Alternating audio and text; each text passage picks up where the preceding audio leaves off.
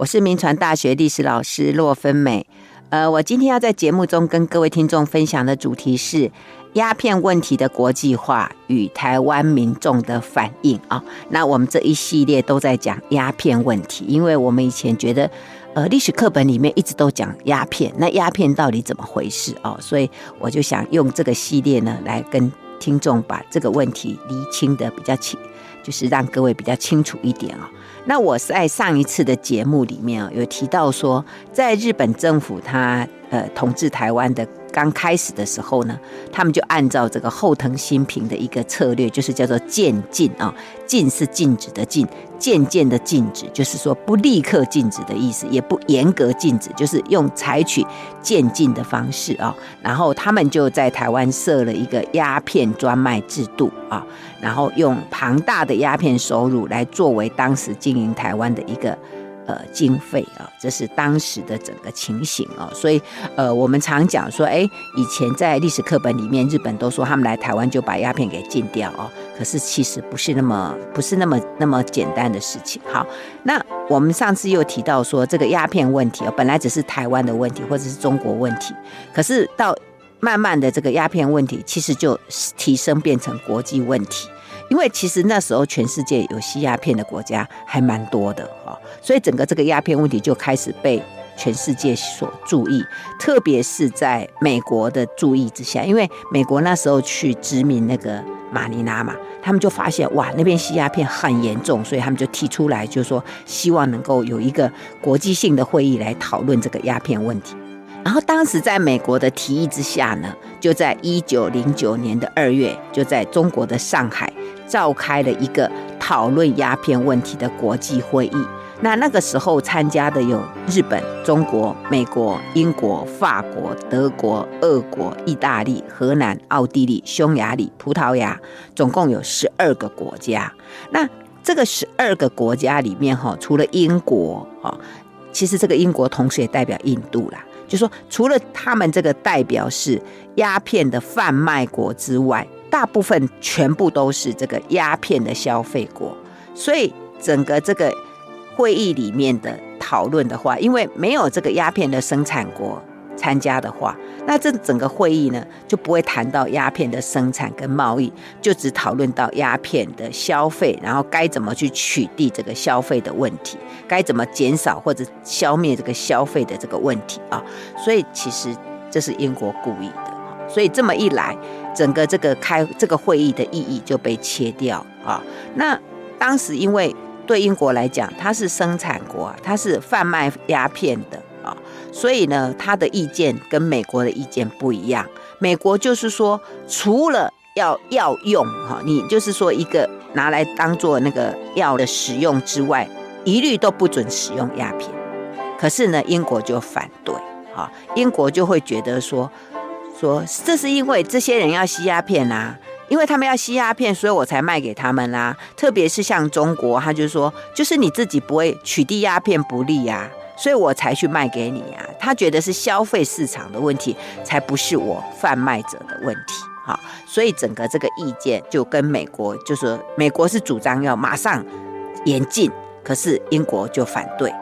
所以整个这个会议的结果呢，虽然有通过一个叫做这个国际鸦片会议的决议书啊，那在这个决议书里面呢，就是有大家有表示说要赞同，还有协助中国的整个禁烟的计划啊，还有说对这个相对这个鸦片吸食贩卖等等啊要怎么处理。不过因为这只是一个决议书，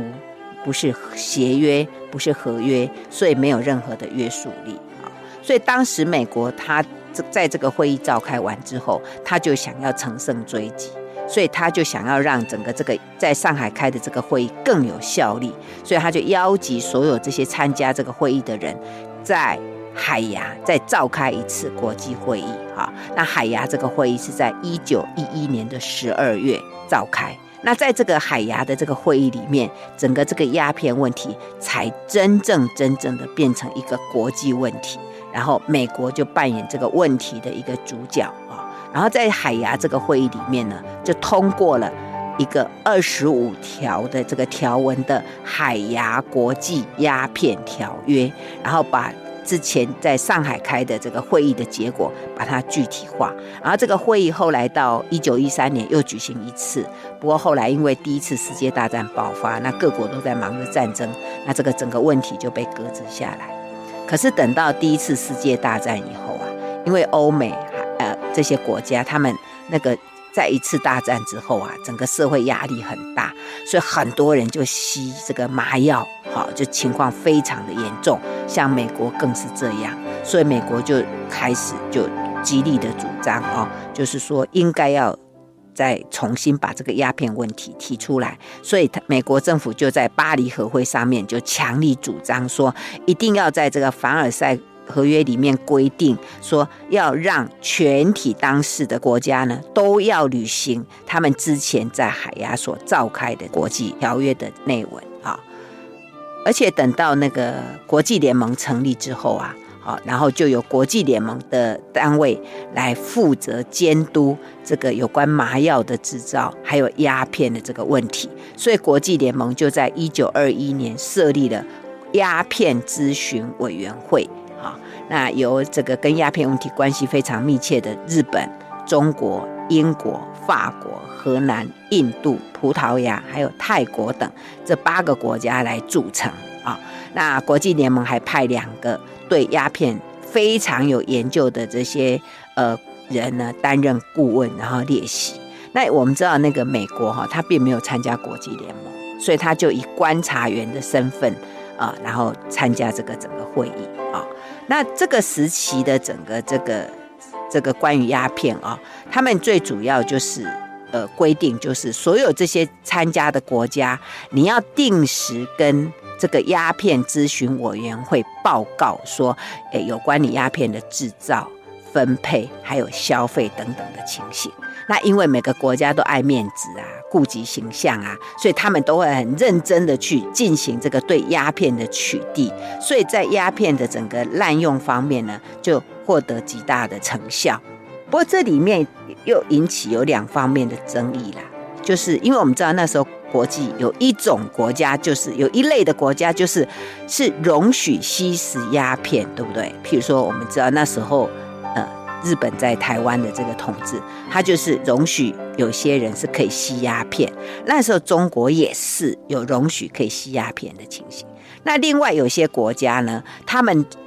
这个鸦片是专门用来作为医药、医疗，还有做学术的使用。那主要就是偏向于就是制造像麻药这样的呃这样的东西啊。所以当时美国它它就它就是属于那个就是。要把鸦片拿来做医药使用的，好，所以他就主张说，除了要做医药之外，学术的之外，绝对是不可以吸食鸦片，绝对不可以。啊，可是对美国这种主张啊，呃，当然英国不接受啊，好，英国觉得说啊，那是两件事情嘛，哈，那个人家同意吸食鸦片的这个国家。呃，这是一件事。那你那些呃，像美国，这是一件事情，所以双方面就产生了一个很大的角力在国际上。然后在这个角力之下，哈，各位听众们注意到一个问题：日本呢？日本它不是在台湾制造鸦片还，还还卖鸦片，而且还呃同意台湾有一些人，就是你拿的那个，就是你拿一个证明，你就可以继续吸食。那那那日本在这个国际会议里面，他干嘛？诶，他很认真参加哦，他很认真参加这个鸦片的国际会议哦，而且在里面呢，他不但呢把这个。就是说，从事这个鸦片贩卖的这个罪名给洗刷掉，因为他太认真了嘛。大家觉得说你太有诚意要，要要要要把这个鸦片的这个问题解决掉，所以大家都觉得他根本是好学生，可是模范生。那这时候就变成在全世界里面哦，卖鸦片的就一个国家，就叫英国。啊，就英国就超没面子，因为那时候全世界就变成就英国一个人，就是在贩卖鸦片，尤其他卖给中国，哇，这个罪名很大，所以英国就很不甘心，他觉得说日本根本是假装的啦，你根本就是在制造鸦片，你为什么在国际联盟里面的这个形象里面，好像大家觉得你是好孩子，所以呢，他就刻意想要让日本落亏，他就在一九二八年的八月，他就写了一个备忘录。然后交给那个国际联盟的秘书长，他就跟他讲，他说哈，其实哈，现在整个远东地区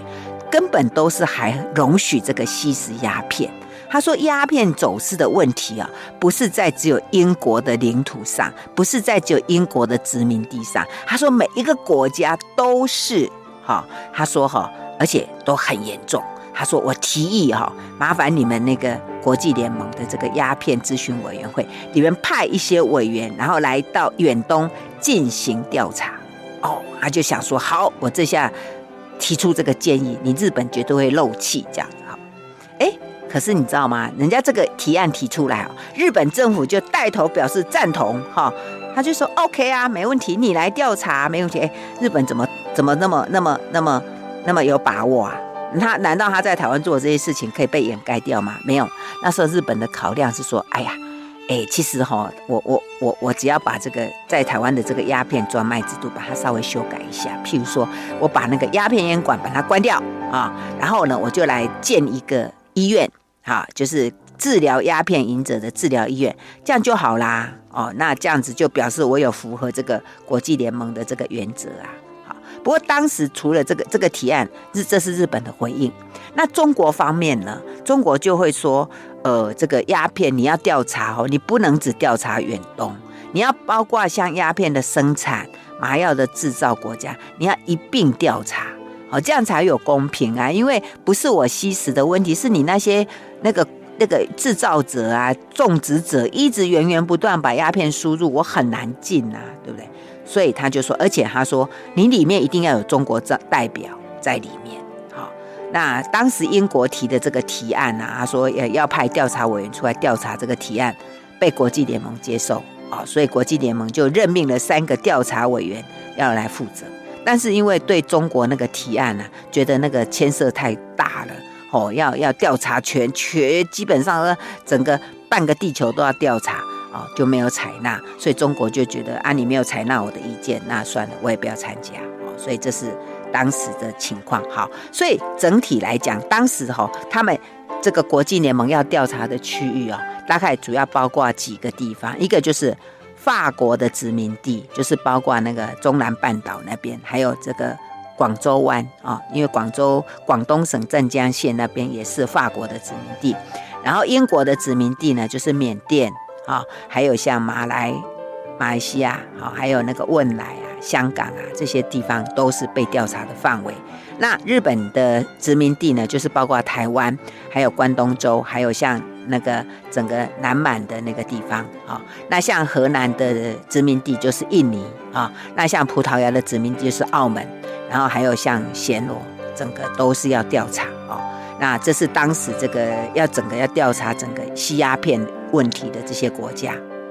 那我刚刚提到说，因为因为这是英国提出来嘛，啊，就说哎，你来调查啊。可是在这个接受调查的时候啊，这英国就有点闪避嘛。虽然是他提议的，可是呢，他有些地方就不把它列入被调查。譬如说马来半岛的柔佛州那个地方，其实很多那个。吸鸦片的那个华侨住在那边，是一个吸食鸦片的重镇。可是英国因为觉得那那里真的是有鸦片的利益啊，所以他就不希望调查委员来调查这个地方。哈，所以英国在态度上哈，其实是有点遮遮掩掩的哈。他其实提这个提议根本就是要让日本漏气而已，他自己没有要要有诚意要做这件事情哈。可是哈，日本不一样哦。日本不但积极回应哦，而且非常亲切的、慎重的来接待这些调查委员，因为他们这个调查委员，他们本来计划就说从日内瓦出来啊，经过地中海，横跨印度洋，然后呢，等到在这个结束东南亚的这个鸦片调查之后呢，他再从台湾，然后转赴到大连。然后呢，在调查那个整个那个南满那个地方之后，就搭乘西伯利亚铁路回欧洲。这是原来这个调查委员会所规划的路线。可是当时日本就大力的邀请他们哦，就说：“哎呀，你你不要这样子规划。”他说：“你们哈就从日内瓦出来，然后呢，你们先从朝鲜来，然后呢来日本。”然后顺便调查，哎呀，可以顺便观光一下啊，像京都啊、奈良这些地方啊，就他们就按捺他们哦呀，来来观光啊，然后呢，再让他们开始从缅甸开始调查。他说：“哎，你调查完之后呢，然后最后你在朝鲜完成，好，然后在回程的时候呢，就有横滨，啊搭船到加拿大，然后就横跨了这个北美的大陆，啊，渡过大西洋，然后再回到日内瓦，哎，等于就是环游世界一周，哎，哇，看起来这些委员啊还蛮开心的哈，因为。”被日本这么安排以后，哇，真的是太开心了啊！呃，然后他们这些人回去之后，才向国际联盟的理事会提出他们在整个远东问亚洲问题的调查报告。所以这个行动哈，看在当时的这个台湾的这些这些知识分子眼里，真的就不是味道。所以当时台湾的这个《台湾民报》啦，他就记载他说，这个日本政府哈是把调查委员一行啊。奉为国宾哈，根本就是在收买哈，因为这样子他们就会为日本美言。哎，果真呢，那个调查报告回去之后啊，哇，这个对日本的评价很高哎。他说哈，日本在日本国内还有朝鲜是完全禁绝吸鸦片啊。然后呢，日本的这个属地关东州那个地方呢，因为没有办法阻挡中国移民进入，所以就很难处理啊。这个不是日本的问题。那至于台湾呢？他说：“诶，日台湾呢是一个模范地区，诶，因为台湾已经在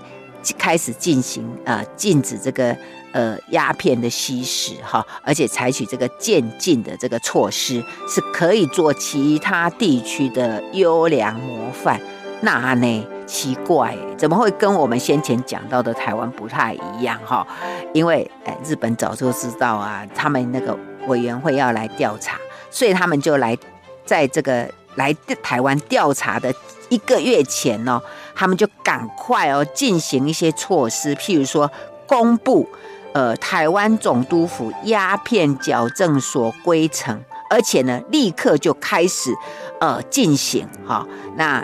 他当时呢，因为那时候在那个日内瓦会议的时候啊，当时台湾。派的这个台湾总督府的代表，他就说哦，台湾有特别的这个鸦片病房，那怎么办？你说了，那人家就要来调查，说你的鸦片病房在哪里？所以他就把那个总督府所属的这个中央研究院的卫生部附属的疟疾研究院的病房，总共三十张病床，就把它改装成为鸦片的这个病床啊，然后挑选三十名的鸦片患者进来治疗。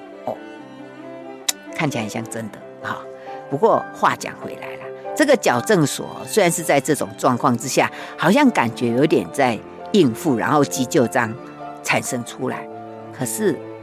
有一个好处，就是说，哎，这真的是日本统治台湾之后，真正开始把鸦片吸食导向治疗的一个主要的一个措施，而且还好，就是在这个之后，呃，这些调查委员走了。这个设施没有取消掉，立刻立刻的把它，就是继续的持续下去，而且把它强化。所以我们可以说哈，这一次的国际联盟的调查委员会来调查的这个事情，其实对台湾的整个鸦片问题算是一个很好的转机。所以算英国人可的居心不在太良，那日本呢，其实只是为了要应付，可是呢，这个应付也算是台湾人。台湾整个鸦片问题解决的一线曙光。哎，不过谈到这里，各位听众可能会想到说，哎，那除了日本官方之外，那台湾民众是怎么看待这个问题呢？啊，我们先谈到这里，休息一下，广告过后再回到九八新闻台九八讲堂。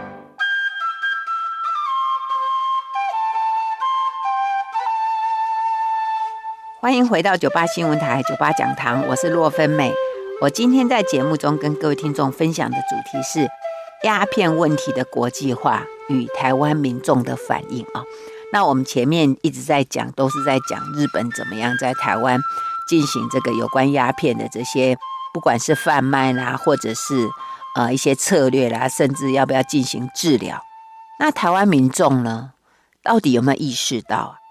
那我们之前呢有讲到说，当时那个日本要来占领台湾的时候，台湾人害怕抗议，是说不行啊，日本来以后就不会让我们吸鸦片了，然后就很害怕。可是呢，你知道人是会进步的，所以到呃一段时间之后呢，诶，台湾就开始有了反对鸦片的声音出来耶。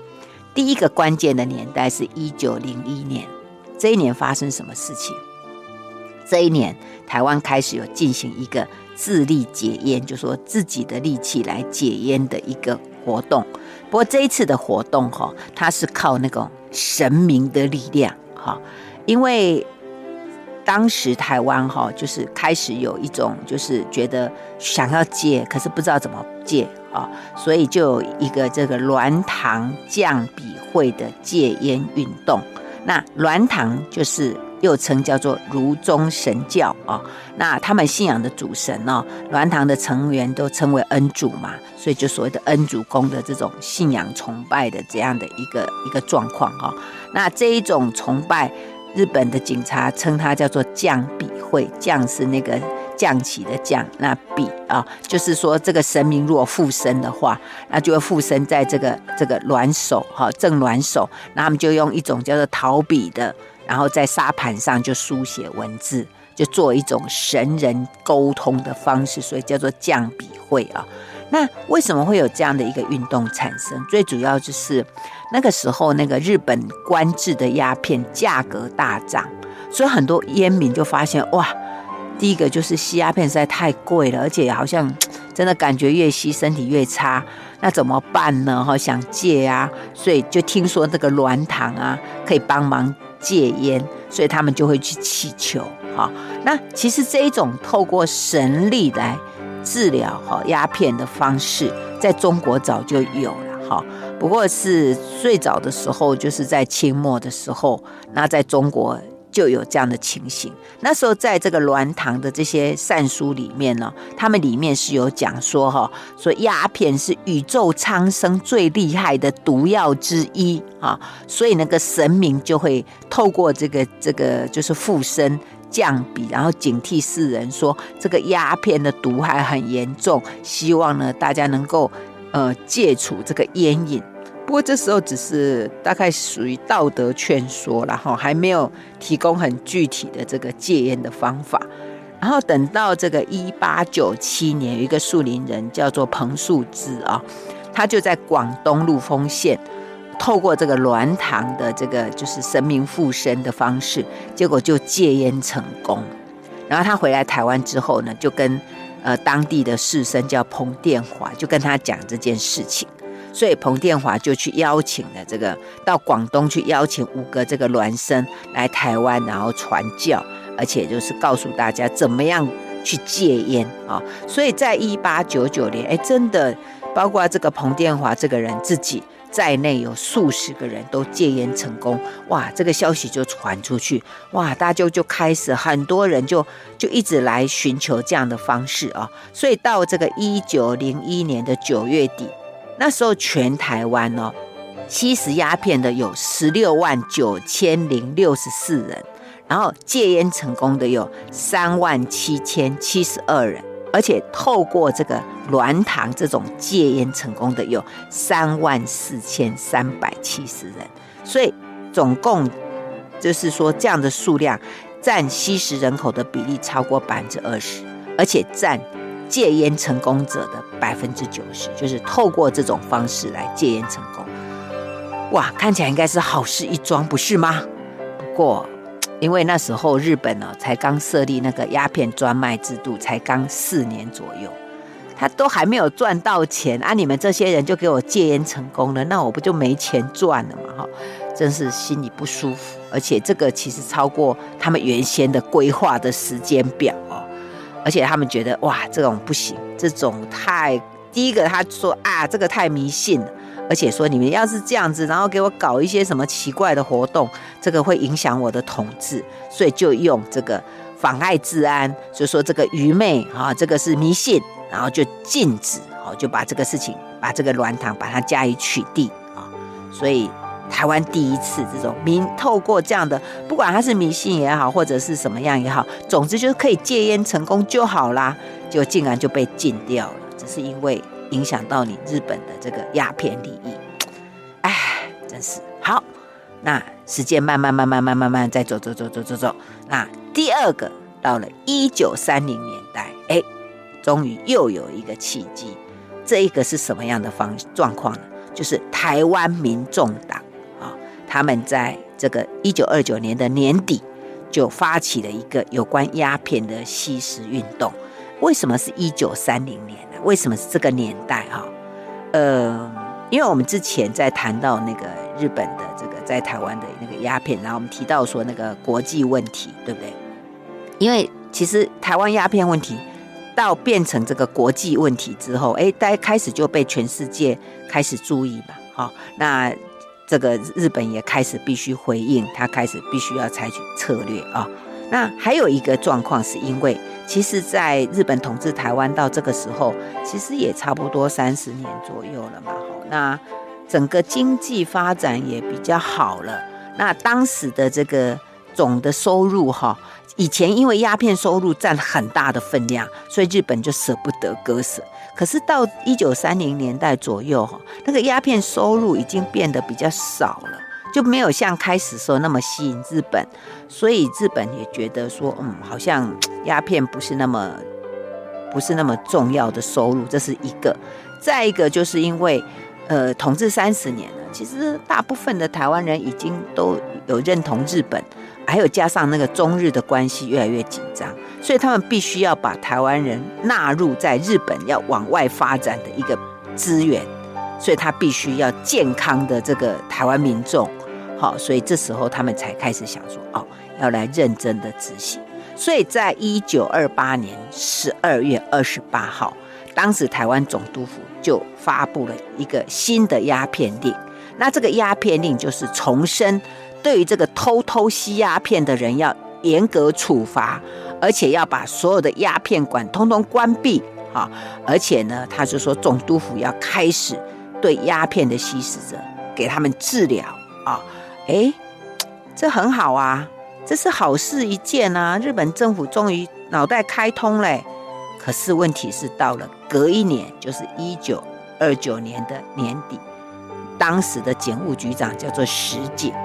他却又发了一个声明出来，他说：“哈，基于人道的理由，我们不可以对已经上瘾的这些偷吸的人给他处罚。我们呢，要再给他们多一点的这些这些，就是给他们多一点的证明执照，然后呢，可以让这些人呢合法的来来吸鸦片。哇，这是这个这是什么？进一步退两步啊！你本来不是说要严格处罚了吗？”可是怎么突然又开放了？哇，这一个开放呢，才引起了台湾的知识分子一个很大的生气啊！好，我们先谈到这里，休息一下，马上回来。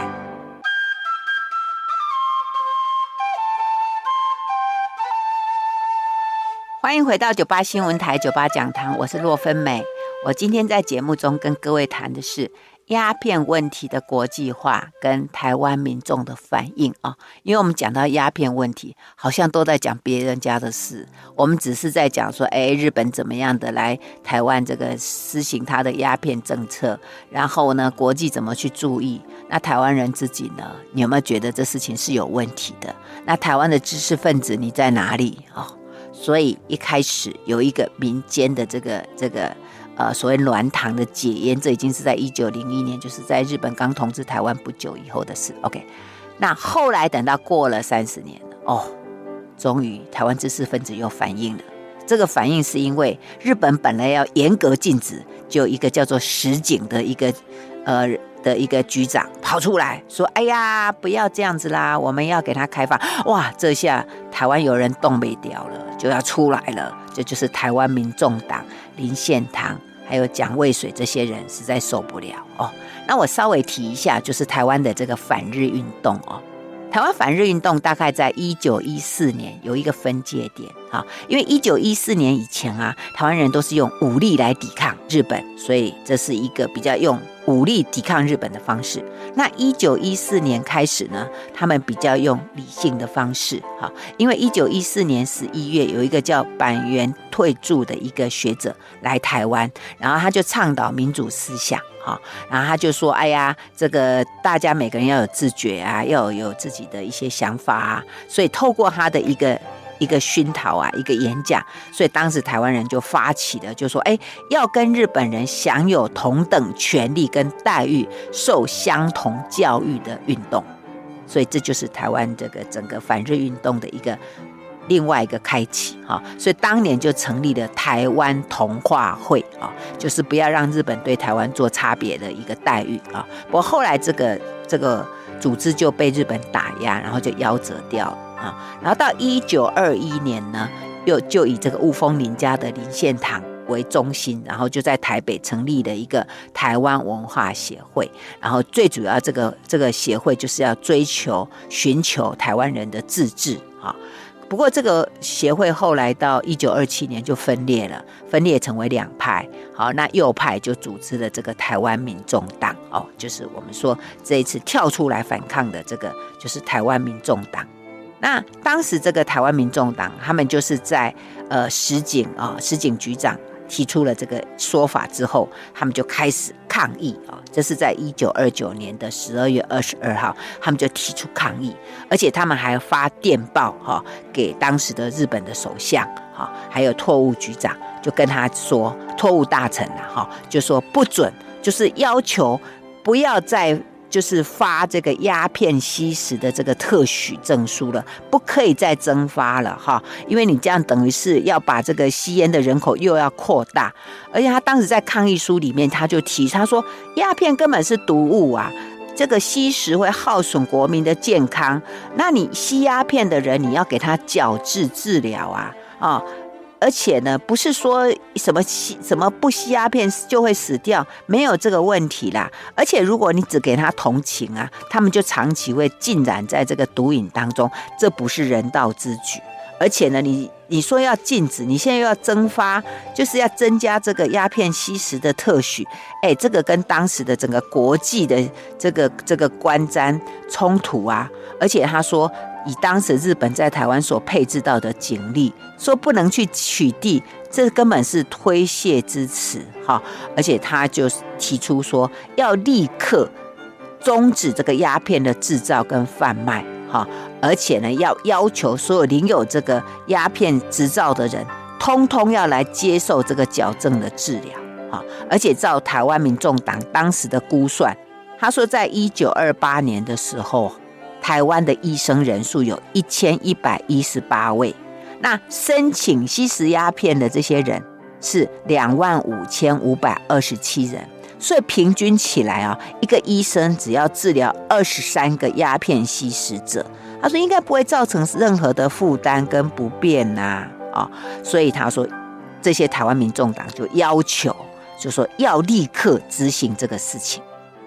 那当时这个台湾总督府觉得这些台湾民众党的要求太激烈了，就把它否决，而且呢还不准他在报纸上做任何的刊登，所以台湾民众党就太生气，他们就把这个抗议书，呃，就写成了另外一个声明书，然后就寄给了当时总部设在上海的一个叫做中国国民剧毒会，就把这个声明书就寄过去。希望能够博取更多人支持跟同情，而且请求说，这个中国国民剧毒会是不是可以把他们这个声明书转寄给国际联盟的总部啊？这是第一个他们做。再一个呢，就是到一九三零年一月二号，这个台湾民众党就是林献堂跟蒋渭水这些人，他们还发了一封英文电报给日内瓦的国际联盟总部。然后跟他们控诉说说日本政府啊，这个根本就是这个违反国际的条约，哈，他就说请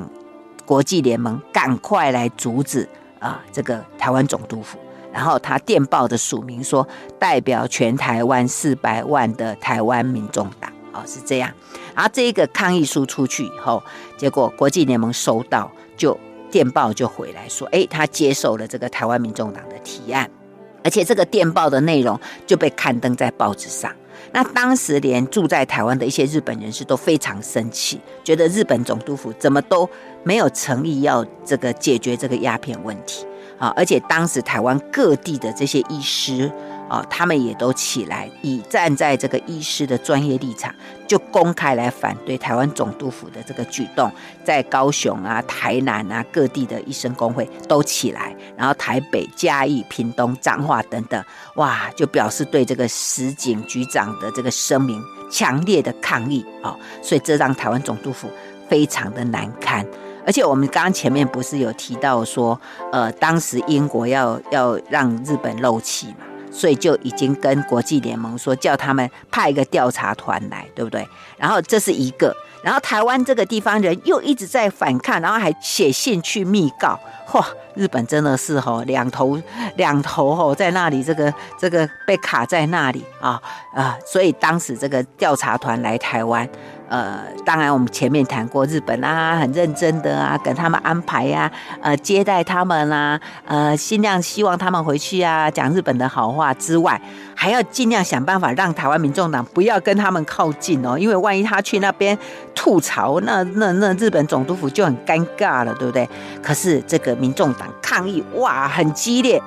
那都没有办法阻止，所以当时那个总督府只好说，好吧，啊，那你们就派代表出来。来来跟他们会谈吧，可是哈、哦，呃，一定要有我们我们我们要有人在里面哦，这样子哈、哦，就是好。所以林献堂终于有机会可以跟这个国际联盟，在他们要离开台湾的前一天，呃，在台北铁路饭店见面，共谈了一个小时又四十分钟，就是用 Q&A 的方式，呃，这样的对谈。好，然后他们谈什么哈？照这个林献堂的日记，他是说。呃，他跟这个调查团呢、是说哈，他说现在这个台湾的这个违法吸食鸦片的人很多，这是日本总督府警察执法不力，而且走私非常猖獗。因为台湾四面环海嘛，要查起走私很困难。但是如果总督府肯下定决心，严格执行这个鸦片改正令，那应该不会有问题。而且他说矫正治疗的费用哦。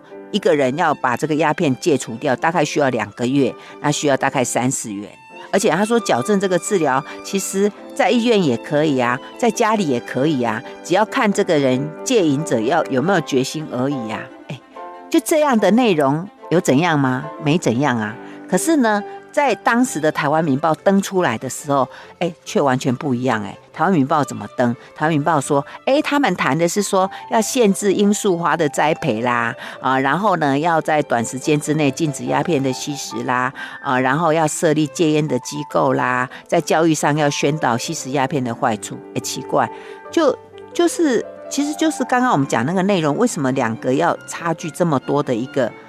对同一件事情的不同的内容，哈，我觉得应该是林献堂的日记才是对的吧，因为他是当事人，好，所以可见就是说日本当时还是很忌讳这个事情。然后那个台湾民报，因为台湾总督府要检查嘛，所以他就是呃比较是呃就是简单的处理一下这件事情，哈，呃，那不过这个事情哈。就说他们去谈的这个事情，其实台湾总督府非常的不高兴，他就觉得林献堂啊、蒋渭水这些人根本就是想要利用这次会谈之际来诬陷这个日本总督府的鸦片政策。好，所以等到等到这个调查委员会走以后，哎，这个反对运动好像慢慢就式微下来。不过等到这个鸦这个委员会到日本的时候，那日本那边又有台湾的民众，就是。在东京的台湾新民会，他们就呃也出版了一个叫《台湾鸦片问题》，大概有四十五页的一个宣传手册，在日本国内啊、哦、这个发布，然后就是宣传这样子，好，然后另外就是我们刚刚讲，就是台湾的很多的医生也起来反对，好，所以这其实这些强烈的这个反抗，让日本真的觉得哦三条线这样，好，所以等到那个调查委员会他们离开台湾。呃，不到一年的时候，那日本总督府就采取一种策略，就说禁止结社。好，我不准你们阻挡，可以吧？你们要这边抗议我，那他就就是禁止结社，就把台湾民众党给解散掉。好，那从此这个鸦片运动就就画上句点。谈到这里，我们会觉得啊，那这样哈。不过其实我们不能说这些民间的力量没有力量，真的有力量啊。为什么？第一个。他重新唤醒了日本整个民众，还有日本的中央政府对台湾鸦片问题的关注。哎，我们一开始之前不是讲说，日本本来要来台湾的时候，他们就是要严格禁鸦片，对不对？日本人不是很讨厌人家吸鸦片吗？那你来台湾还放任这个吸鸦片，所以他们很久就忘记这件事情。哎，经过台湾民众党哦的这些反抗运动之后，哎，日本国内觉得，哎，对吼，啊，台湾的鸦片是怎样？啊，现在是不是应该起来？真的要呃，把他们三十年前的初衷啊，就是那个时候的想法，真的要执行起来。哎，所以这个是一个很大的贡献。再一个就是我们刚刚不是讲说，他们不是去去密报吗？去去发电报给国际联盟嘛，然后就把整个这个这个国际的这个鸦片的问题跟当时的国际问题就扣在一起嘛，哦，所以就变成说，鸦片问题就不是只是台湾的问题，不是只有台湾总督府的问题，而是国际的问题，所以才逼得日本的这个在台湾的这个总督府不得不在接下来的时间积极的处理台湾的鸦片问题。好，然后也我们刚刚不是提到说，为了要应付调查委员嘛，所以他们就赶快设立那种矫治所啊，所以也在这种压力之下就设立起来，而且整个鸦片的毒害。就深深的烙印在我们台湾人的心中，所以到现在为止，大家想到鸦片，呃，大家还是深恶痛绝。所以你知道，民众的力量真的很厉害哦。所以我们在谈到这个鸦片问题哦，我们为什么要特别把台湾民众的这个反应？我们不是不知不觉啦。虽然我们一开始时候提过说，日本要来统治的时候，台湾人竟然为了不能吸鸦片来发动这个反抗运动。可是到三十年后，终于聪明了。为了你再让我吸鸦片，我就生气了。你看进步了吧？然后接下来呢，就台湾鸦片问题又怎么样解决呢？哎，我们今天节目进行到这里，谢谢收听酒吧讲堂，再见喽。